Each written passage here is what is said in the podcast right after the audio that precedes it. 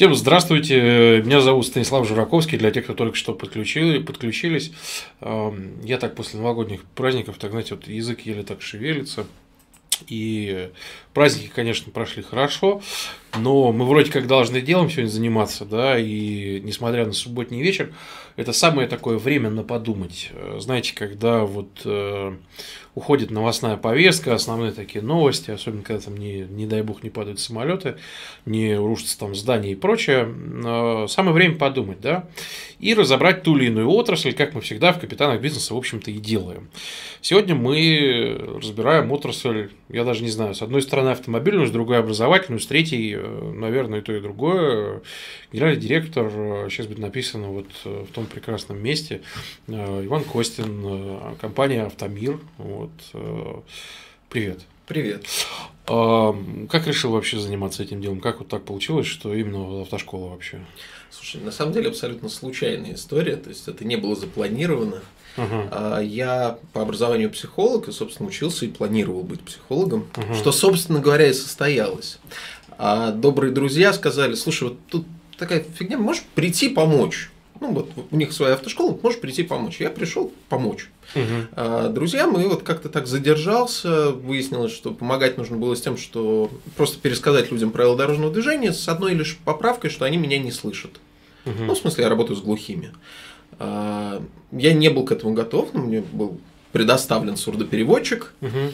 и выяснилось, что это совсем сложная задача, которую я постепенно стал решать. после того, как я ее решил, мне сознались, что четыре преподавателя до меня отказались от этой затеи. Угу. Ну, потому что казалось, что все не так просто, и необходимо развернуто, да, там, каждый раз подробнейшим образом рассказывать. Ну, представь, что тебе нужно пересказать правила дорожного движения, а, там, не взрослому человеку, да, а человеку там, с словарный запас, у которого значительно меньше. В жестовом языке слов ну, значительно в разы меньше, чем в обычной речи. Я когда-то работал педагогом для, вот, для детей в интернете вот, с задержкой в развитии, вот, я ну, информатику. Вот, да, ну, то есть ты, я прекрасно понимаю, да. То есть это ты просто сложно. переводишь с там, законодатель, да, там написал, что так делать нельзя, да, там. А дальше ты говоришь, вот если ты сделаешь так, это плохо, да, не совершай таких действий. Ну, с Чиновичева на русский надо Да, да, да, да, да. А там такой... с русского на простой русский еще. Да, то есть такой, ну, интересно. И вот как это все работает? Как это работает изнутри? Ну, потому что, знаешь, вот у обывателя там представление, что надо там, не знаю, две комнаты снять, условно договориться с там, площадкой, и все это вроде как можешь открывать автошколу. Как на самом деле? Ну, смотри, рынок сейчас резко уменьшился в связи с изменением законодательства, которые прошли где-то два года назад. А, на сегодняшний, то есть не прошли переаттестацию там, порядка половины автошкол, которые существовало на тот момент, то есть с 600 до 300. Москве. Сократился. Да, в Москве сократился рынок. Ну, это ж трэш, трэш, потому что они же до этого момента принимали же людей. Да более того, они даже и после принимали людей, просто уже не имея на это оснований и не выдавая им документов. Сколько людей приходило ко мне со словами, слушай, мы вот отучились в автошколе, все хорошо, только нам документов не выдали, потому что, ты знаешь, у нее лицензии нет. Ребят, здорово. Или даже есть лицензии, нет аккредитации, там много достаточно волокиты. Но, то есть, школ на самом деле реально на тот момент было порядка 300, сейчас 200 с чем-то, 205, 207, ну то есть угу. еще уменьшилось количество школ, которые могут работать. В три раза получается. Ну да, причем ну, тенденция скорее в негатив, нежели в позитив, потому что на данный момент, ну понятно, что у меня много контролирующих организаций, да, что для Министерства образования я являюсь образовательным учреждением, для ГИБДД являюсь агентом подготовки будущих водителей, ну и не считая всех налоговых и других органов, про которые мы прекрасно понимаем. Угу. Вот, поэтому на самом деле достаточно сложно часть именно про подготовку ко всевозможным э, лицензированиям, аккредитациям. Угу. То есть ты должен соответствовать большому количеству требований. Насколько они вообще справедливы, эти большое количество требований? Знаешь, ну, бывают требования взаимоисключающие, да, например. Бывают требования справедливые, а вот а как у вас? То есть вот. Э, а, слушай, ну с одной стороны, конечно же, есть понятные справедливые требования, там наличие класса, наличие наконец-то, это очень круто, что они наконец-то следят за тем, чтобы, например, у школы была либо электронная доска, либо хотя бы мультимедийный проектор, то есть электронные современные методы обучения. Вообще индустрия крайне старая, и система автошкол достаточно такая простая, во многих прямая и советская, соответственно, и технологии обучения тоже достаточно простые. А, вот они начи... привносят в том числе через законодательство да, новые какие-то технологии обучения. Это круто.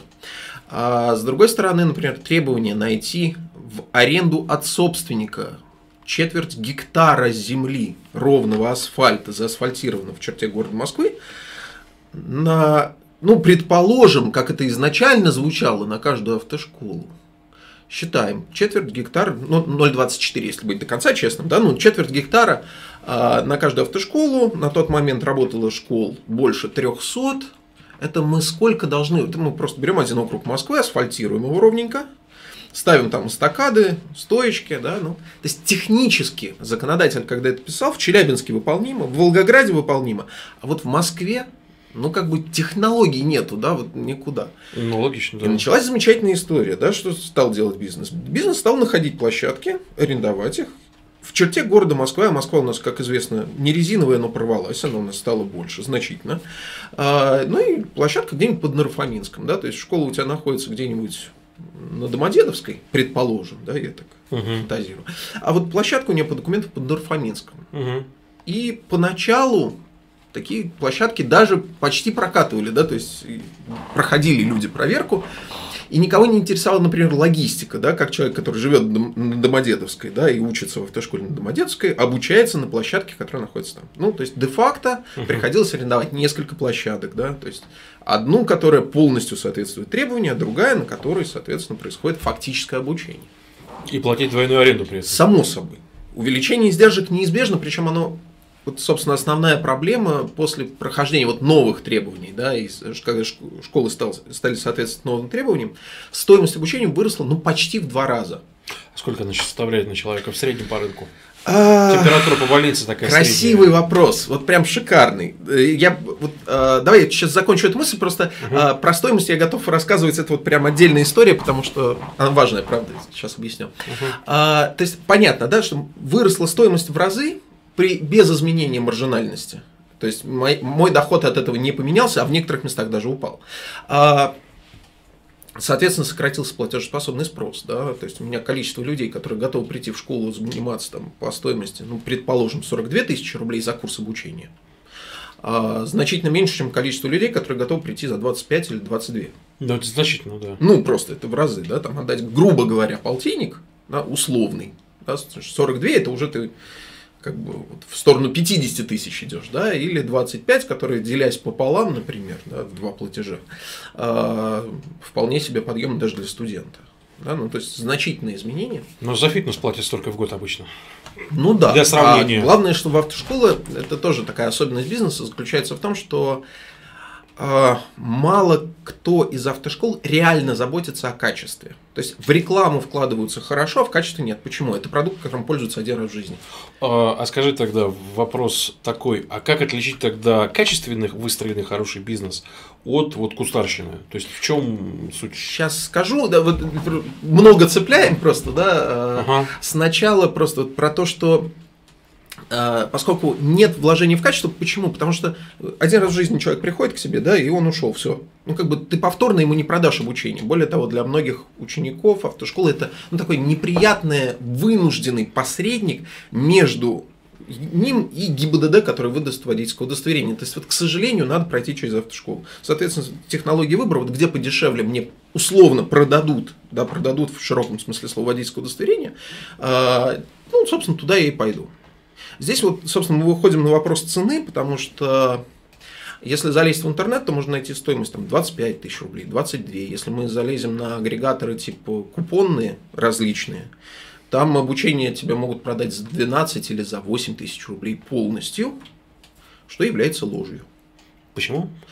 Потому что если я плачу только инструктору своему, да, там порядка 20 тысяч рублей за обученного ученика, да, я так вскрываю на части кухни э, и конкретных цифр, ну, невозможно, чтобы обучение стоило 18, да, ну, инструктор дольше. Не сойдется больше, экономика. Да, но экономика не сходится никак.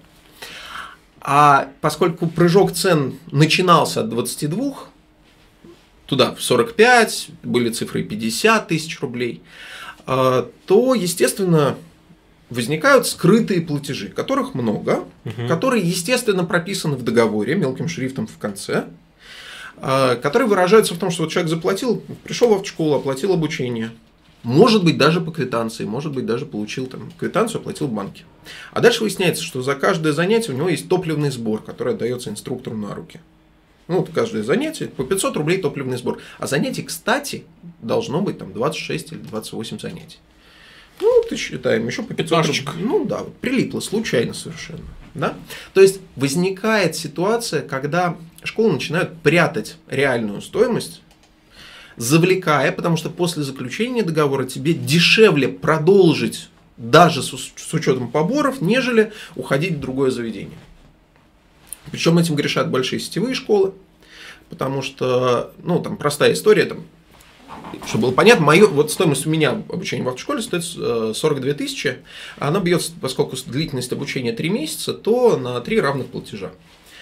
А, если там, в это в том числе входит, например, пересдача внутреннего экзамена, неограниченно. То есть, если ты завалил, не вопрос, ты можешь задавать вопросы, ты можешь э, уйти, подготовиться, прийти снова, у тебя нет ограничений в количестве попыток, и, строго говоря, ни разу не было такого, чтобы человек был отчислен за несдачу внутреннего экзамена.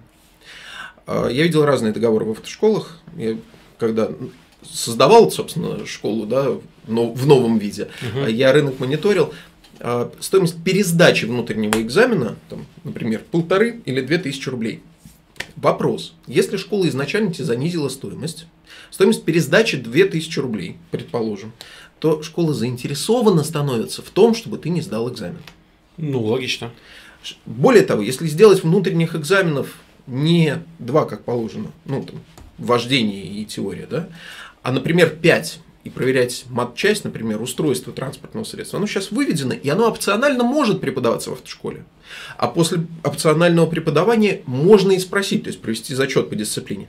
Но если я сделаю тебе 5 экзаменов, ты каждый из них хотя бы один раз пересдашь, то ты еще дозанес денег.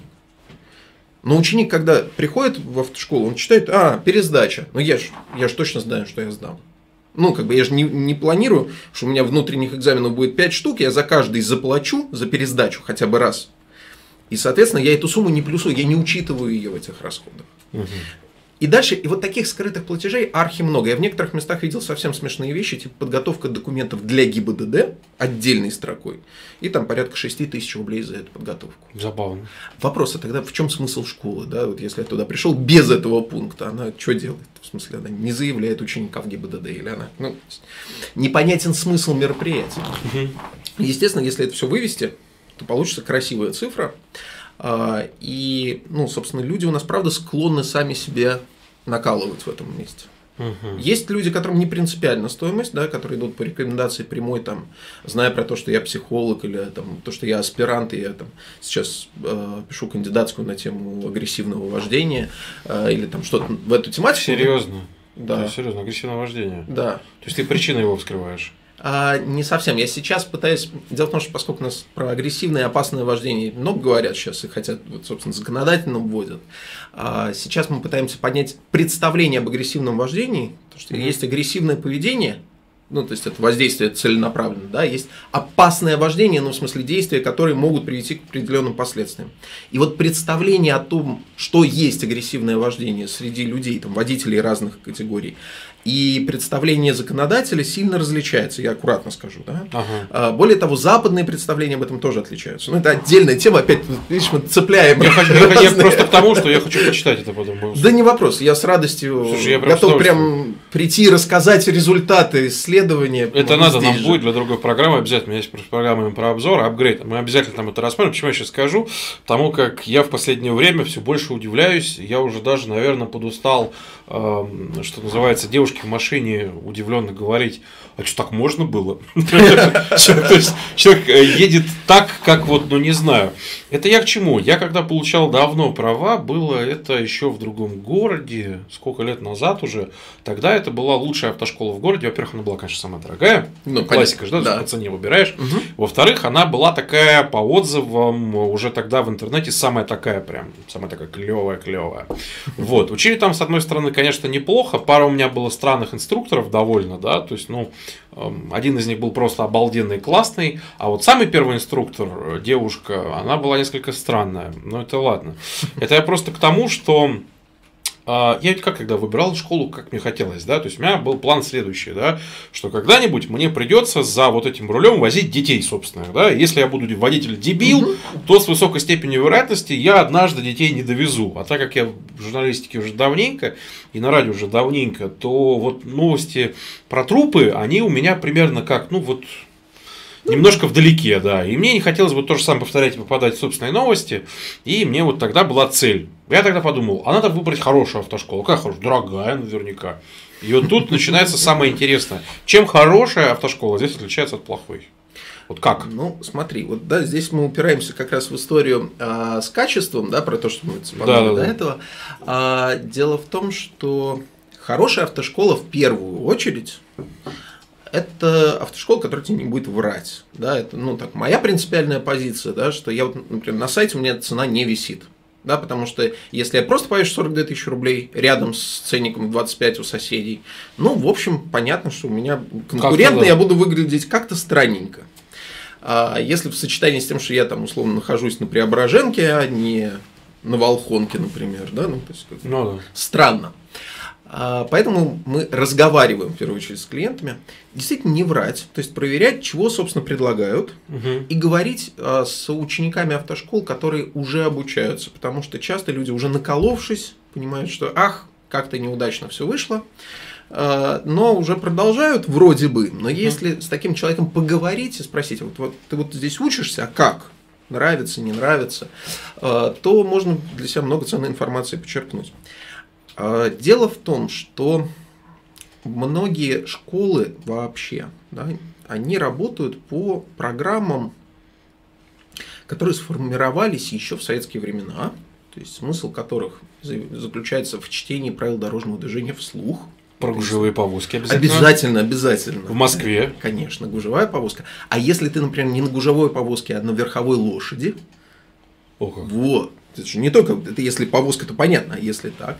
Но на самом деле, да, то есть чтение правил вслух это не то, что нужно, да, там, ну, в ситуации, например, с работой там, с людьми с ОВЗ, ограниченными возможностями здоровья, да, там, uh-huh. я работаю с глухими и слабослышащими, э, так вообще не работает. То есть моя задача рассказать и объяснить, что хотели этим сказать законодатели, а uh-huh. дальше еще и поиграть в это. А дальше показать на эту тему какой-нибудь ролик, да, желательно смешной, чтобы он запомнился. И, ну, то есть меняется задача. Поэтому хорошо бы иметь возможность прийти послушать на лекцию. То есть один раз можно там кусочек лекции.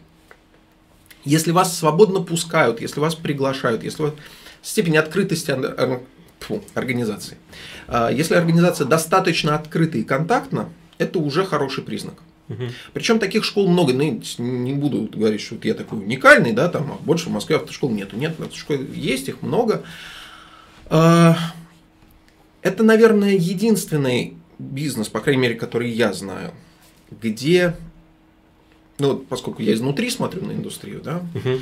где качество результата, да, качество работы у сетевых игроков значительно ниже, чем у э, не сетевых, а именно небольших школ, которые вот локально расположены. А почему?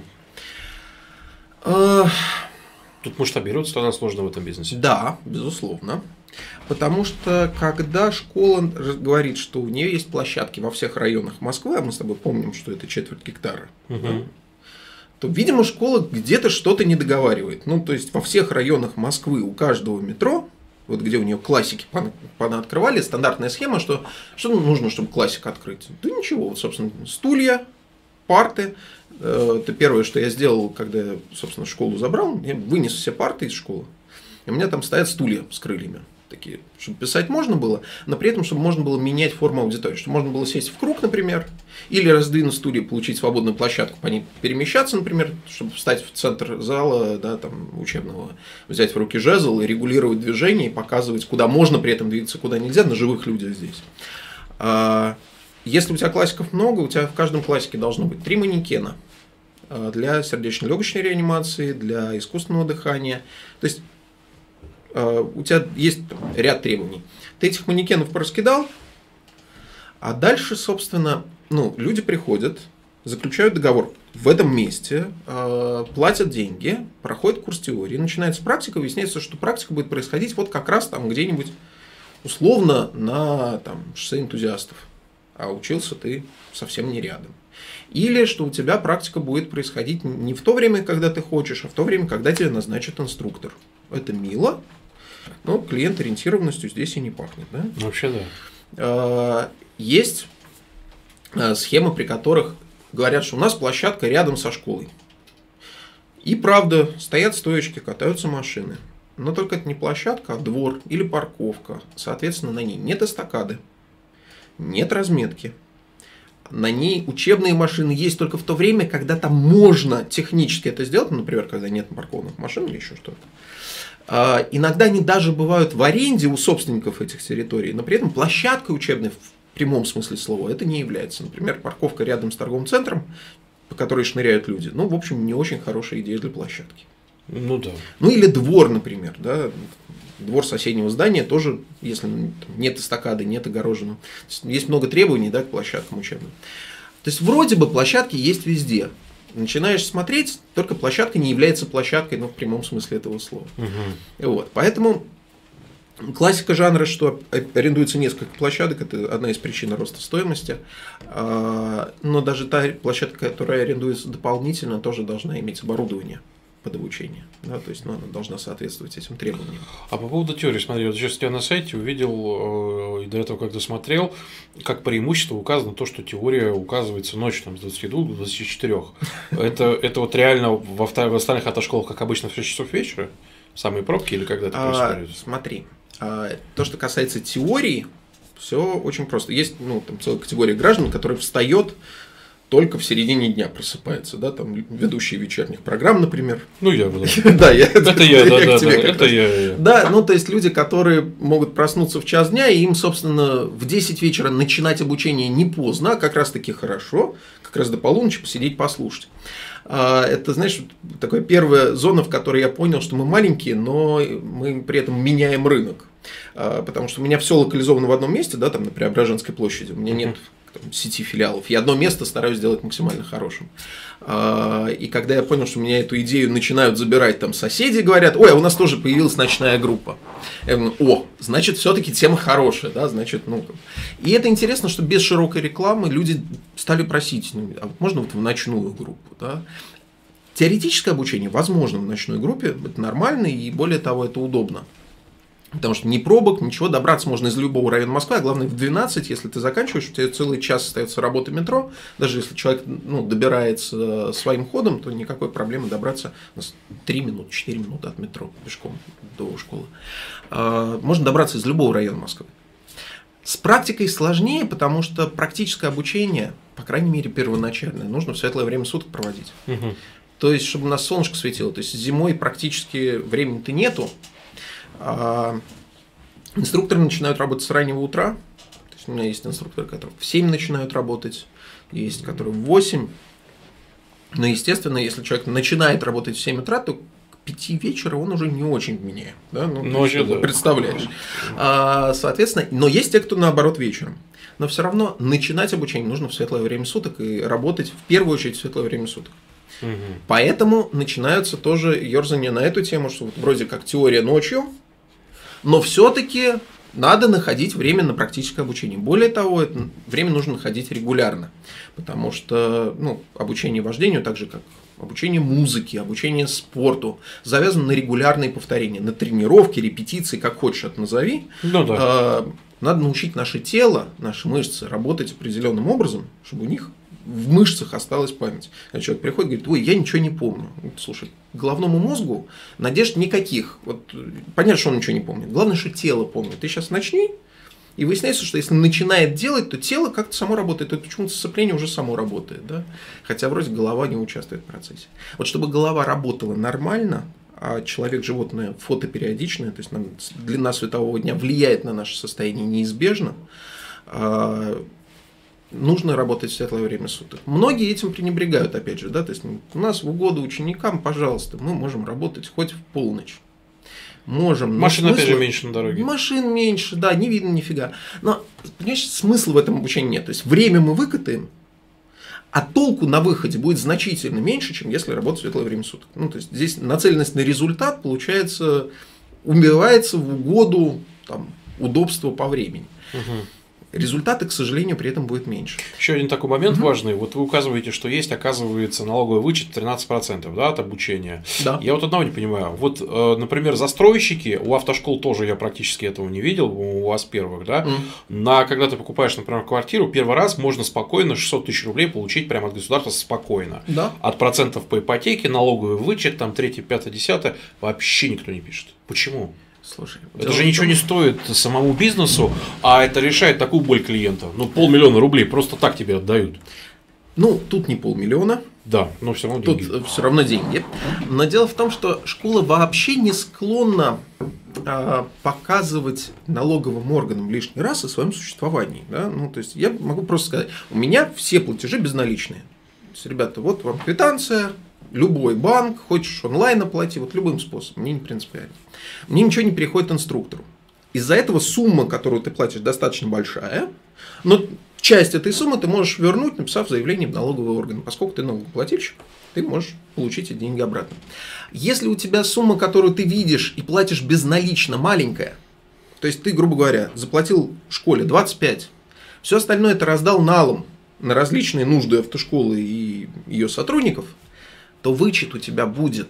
Если ты обещаешь вычет, ты должен вычет с полной суммы делать. Как ты с наличных платежей его сделаешь? Никак. Ну, ты вычет получается только с той части, которую ты показал. Ну, то есть это дополнительное напряжение и возмущение у клиентов вызовет. Нафиг тебе это счастье. Ну, потому что если посчитать, от 40 тысяч рублей 13% это такая неплохая магнитолка. Да, вполне. В принципе, нормальная магнитолка. Так вот просто тебе от государства подарочек за одну бумажку. Об этом и речь, что, ну, когда у меня все платежи безналичные, это имеет смысл показывать, потому что я, собственно, вот со всего, что ты мне принес, ты со всего получаешь вычет. А если я тебе часть показываю платежей, часть не показываю, то, естественно, на выходе у тебя получается эти 13% не такие интересные. Ну, вообще да. Это такой важный момент, на самом деле.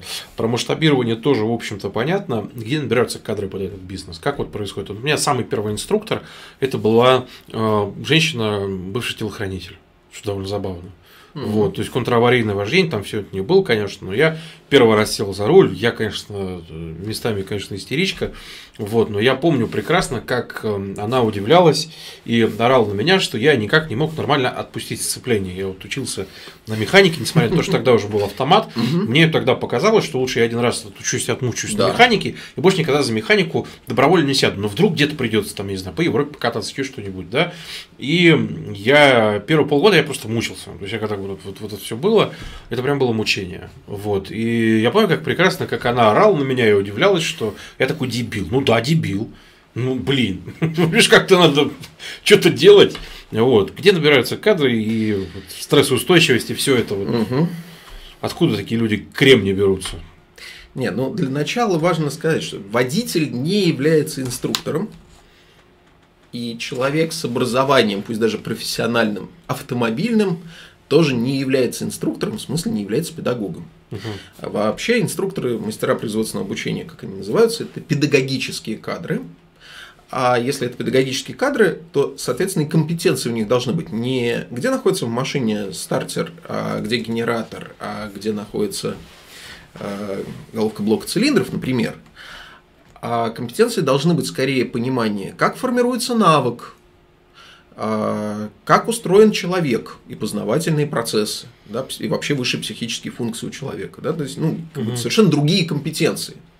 А чему обучать, то, строго говоря, не столь принципиально. То есть, понятно, что есть содержание предмета, И в этом смысле человек, достаточно хорошо понимающий устройство психических процессов и головного мозга, он может тогда обучать ну, какому чему-то, чего сам умеет. Да? То есть, если я сам умею там, играть на музыкальных инструментах, то, понимая устройство мозга человека, я могу ему это рассказать. Да? Ну, так же, как любой инструктор профессиональный, а, не будет давать на первом занятии, это я подчеркиваю, что это именно на первом занятии, команду «тормози».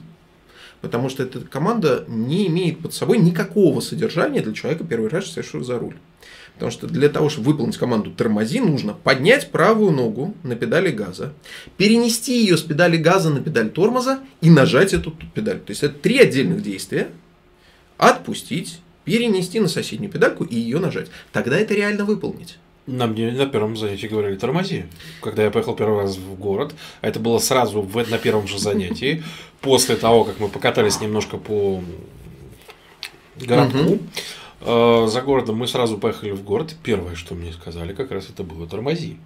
Ну, о чем и речь? Что, понимаешь, а, поскольку человек сам не очень знает, чего он делает, да, ну, то есть, если спросить водителя, там, профессионала, ты как повернул сейчас? Ну, как взял и повернул а что он при этом посмотрел в какую сторону, как он поменял передачу, где находились его ноги в этот момент, как работали его руки и о чем думала голова, он сам этого не осознает. Любой профессиональный водитель это делает настолько быстро, что он сам не знает, что он делает. То есть он сделать может, а объяснить не всегда. И в этом разница, собственно, преподавателя и инструктора а, от а, там, преподавателя, который вырос, там, скажем, из спорта, например. Да? Спортсмены бывают хорошими инструкторами, но бывает такое, что вот он пытается там, скорость поднимать сразу, да, что некорректно. Да? То есть какие-то действия, которые, по его мнению, должен выполнить ученик, даже если он до этого не занимался. А, дело в том, что вот, возвращаясь к истории про кадры, угу. системы подготовки мастеров производственного обучения единой. Да, вот, некого государственного программы, стандарта не существует. Есть примерные программы, на основе которых различные организации, э, собственно, начинают придумывать свои. И в результате, когда ты приходишь туда обучаться, то обучение сводится к повторению правил дорожного движения, изменению в законодательстве и получению диплома. Угу. То есть содержание непосредственно деятельности инструкторов вскрывается либо минимально, либо не вскрывается вообще. Это то, почему я сейчас, ну, вот как раз по весне, э, буду получать дополнение к лицензии, чтобы обучать еще и мастеров производственного обучения. Поскольку я работаю там с вузами, да, я там э, много работаю с МГППУ, собственно, в котором я аспирант, э, то я хочу как раз попробовать эту ситуацию немного изменить, хотя бы для своих инструкторов, и сделать их компетенции выше именно в части психологии человека да, и психофизиологии. Потому что люди, к сожалению или к счастью, разные. Для инструктора это не очевидно. Mm. Ну, то есть, есть технология, есть государственная программа подготовки водителей – которой записано, например, это вот, кстати, такой э, обратный отсыл к стоимости, сейчас по законодательству у нас должно быть 56 часов вождения. Часов не академических, не по 45 минут, а астрономических. 56 часов человек должен провести за рулем. Ну, за минусом э, экзаменов, за минусом внутренних экзаменов, ну, ну не меньше 50 точно.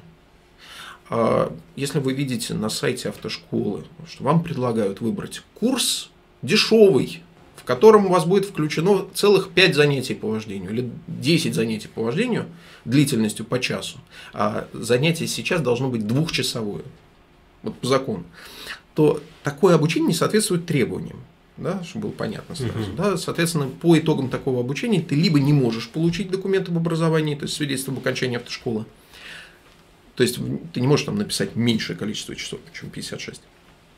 Либо, если ты получаешь документ, там будет написано ложь. Ну, в смысле, что написано, что ты 56 это занимался, а ты по факту 5. занимался 5. Или 15, неважно. Угу. Вот. Так, соответственно, вот э, возвращаясь к нашему инструктору, да, что вот эти два часа, да, что он должен делать с учеником? У него есть ну, программа, по которой он идет, которую де-факто а у меня достаточно большой опыт практического обучения, я сам обучаю, ну, до сих пор иногда обучаю э, начинающих водителей.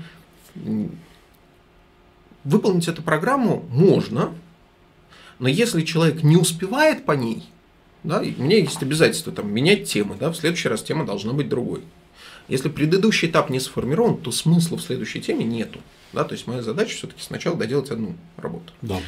А, чтобы было понятно, психика у всех разная. Скорость обучения у всех разная. Кто-то быстро схватывает, кому-то нужно дольше, кому-то важно теоретически понимать, что происходит внутри машины, когда я нажал на педаль. А кому-то наоборот, слушай, вот расскажите, зачем нужны вот эти педальки, дальше я сам разберусь, да, то есть ну, принципиально разный подход. И сроки обучения в этом смысле до уровня более, ну, устойчиво едущего человека может быть от, там, не знаю, 10 занятий до года регулярных занятий. Там, если говорить про самых старших моих учеников, да, то есть там самый старший моей ученицы был за 70. Да, мы работали год. Этот год дался не просто ей, этот год дался не просто мне, но она поехала. Да, она вполне себе в состоянии выби- там, выполнять свои задачи в своем городе, там, доезжать до магазина от дачи, там, за водой от дома своего, да, ну, какие-то простые вещи, на которые, собственно, ей была нужна машина. То есть ей не было задачи там, ездить в Москве через Таганскую площадь, но это все невозможно кодифицировать. То есть ты не можешь записать в программе, что если к тебе пришел такой ученик, ты с ним делаешь это, а если такой, то это. Поэтому есть стандарт. 56 часов, в течение которых ты включено, например, обучение с прицепом. И каждая автошкола в Москве, проходившая проверку прицепа, предъявила. То есть, если у школы есть лицензия, у нее есть прицепы, но ни один человек в здравом уме и твердой памяти учебную машину с прицепом в Москве я таких не видел. Не видел не выпуск... Я не выпущу просто, да? Ну зачем? Ну, то есть это экстрим и для ученика, и для инструктора, и для окружающих, в общем. Ну, то есть мы увеличиваем размеры учебного автомобиля в разы. Зачем это нужно? Ну да. Ну вот, но тем не менее это существует. Да? Поэтому, если говорить про подготовку кадров, э, зачастую это сводится к получению корочки. Угу либо путем сидения на лекциях по правилам дорожного движения, либо даже без оного, то есть числится человек в этом и потом получает документ. А дистанционно можно проходить или нет по закону? Так а... это увеличило бы количество людей вообще. Дистанционно что? А, теорию? А, для этого нужно дополнение к лицензии на дистанционное обучение.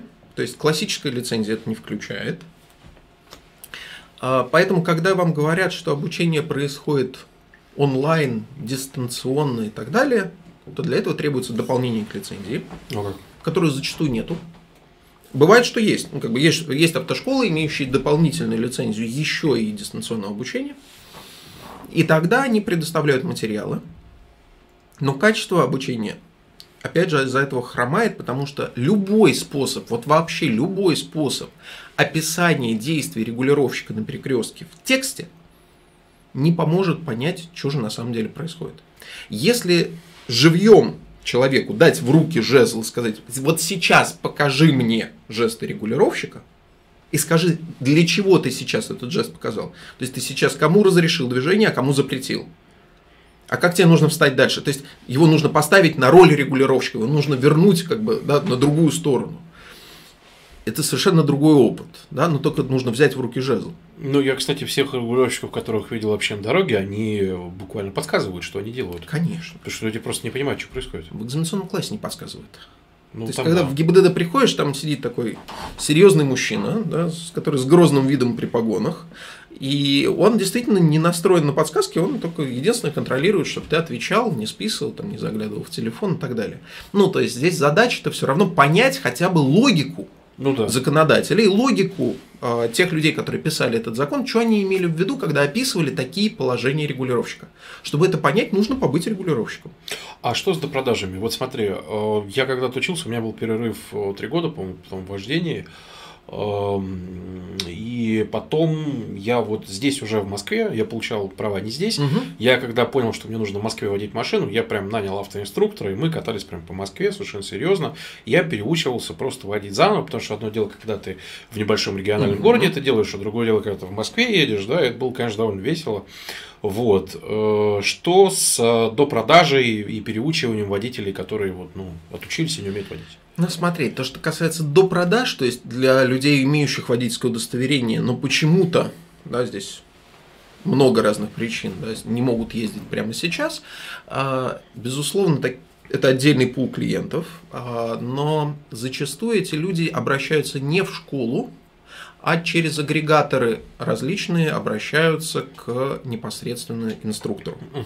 Поскольку мы раньше с тобой говорили, что нет системы подготовки инструкторов, то есть нет, нет технологии обучения, которые вот бы прямо позволили. Взял книжку «Технология обучения инструктора», взял книжку «Технология обучения ученика» и по ней любого ученика обучил, то возникает ситуация, как раньше была в медицине, когда есть отдельные выдающиеся таланты – и большое количество людей, которые что-то делают. Угу. То есть есть конкретные персонажи. Вот нет такого, чтобы сказали, что вот в этой школе любой инструктор золото. Говорят, нет, вот там Иван Иванович работает, шикарный дядька. Да, он, конечно, иногда может работать с перегаром, но работает шикарно. Или там другие какие-то истории, но передают конкретного человека. Да, там, меня передают, а он психолог, да, там, и, там что-то про меня дополнительно рассказывают. Меня как меня, да, и в этом смысле у меня лично с клиентами нет проблемы. А при этом это не трансформируется на школу, да, то есть школа при этом не увеличивает количество пришедших просто за счет того, что, ну да, школы это разные инструкторы, ну, то есть это не А всякие контраварийное вождение и прочее еще не такое модное. А, контраварийное вождение, да, это шикарная тема, которая требует как минимум полигона, да, то есть большая площадка по размерам, и она значительно дороже, в большинстве случаев предполагает собственный автомобиль, поскольку на автомобилях школы контраварийную подготовку проводить крайне невыгодно.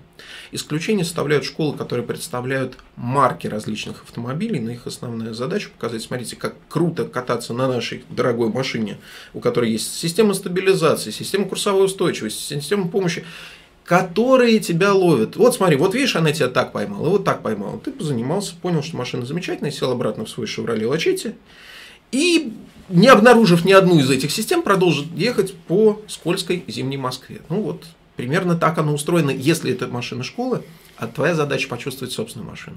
Если это своя машина, то возникают вопросы, ой, а если я ее поврежу, да, там, а если, ну, то есть, безусловно, делается все для того, чтобы это не произошло.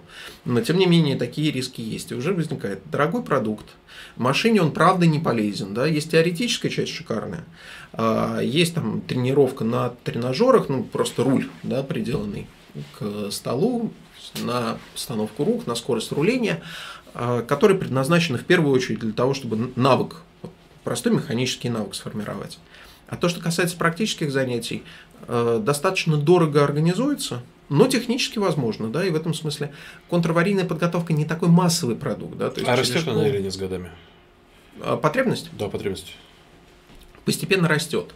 А, более того, потребность начинает расти а, так очень специфически, потому что человек, который не доучился в автошколе, ну, в смысле, его плохо обучали, а, к сожалению, частая история, что как-то обучился, получил водительское удостоверение – но ездить не научился.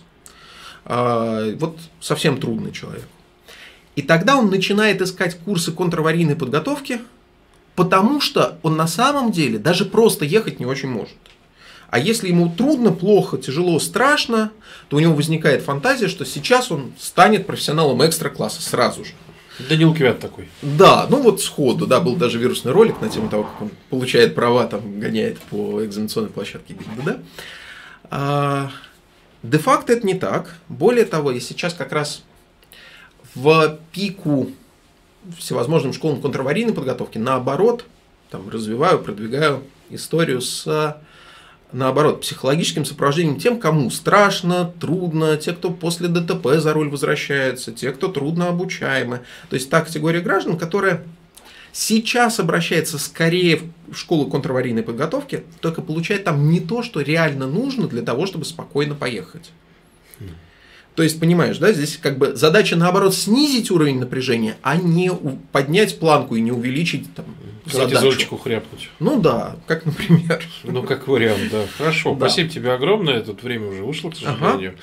Но я думаю, что через некоторое время вновь тогда уже встретимся и узнаем, как у тебя дела, выросло ли количество людей, которые все-таки не будут заниматься непотреб... непотребствами всякими на дороге. Так что, блядь, ПДД, пожалуйста. Спасибо тебе огромное. Спасибо тебе.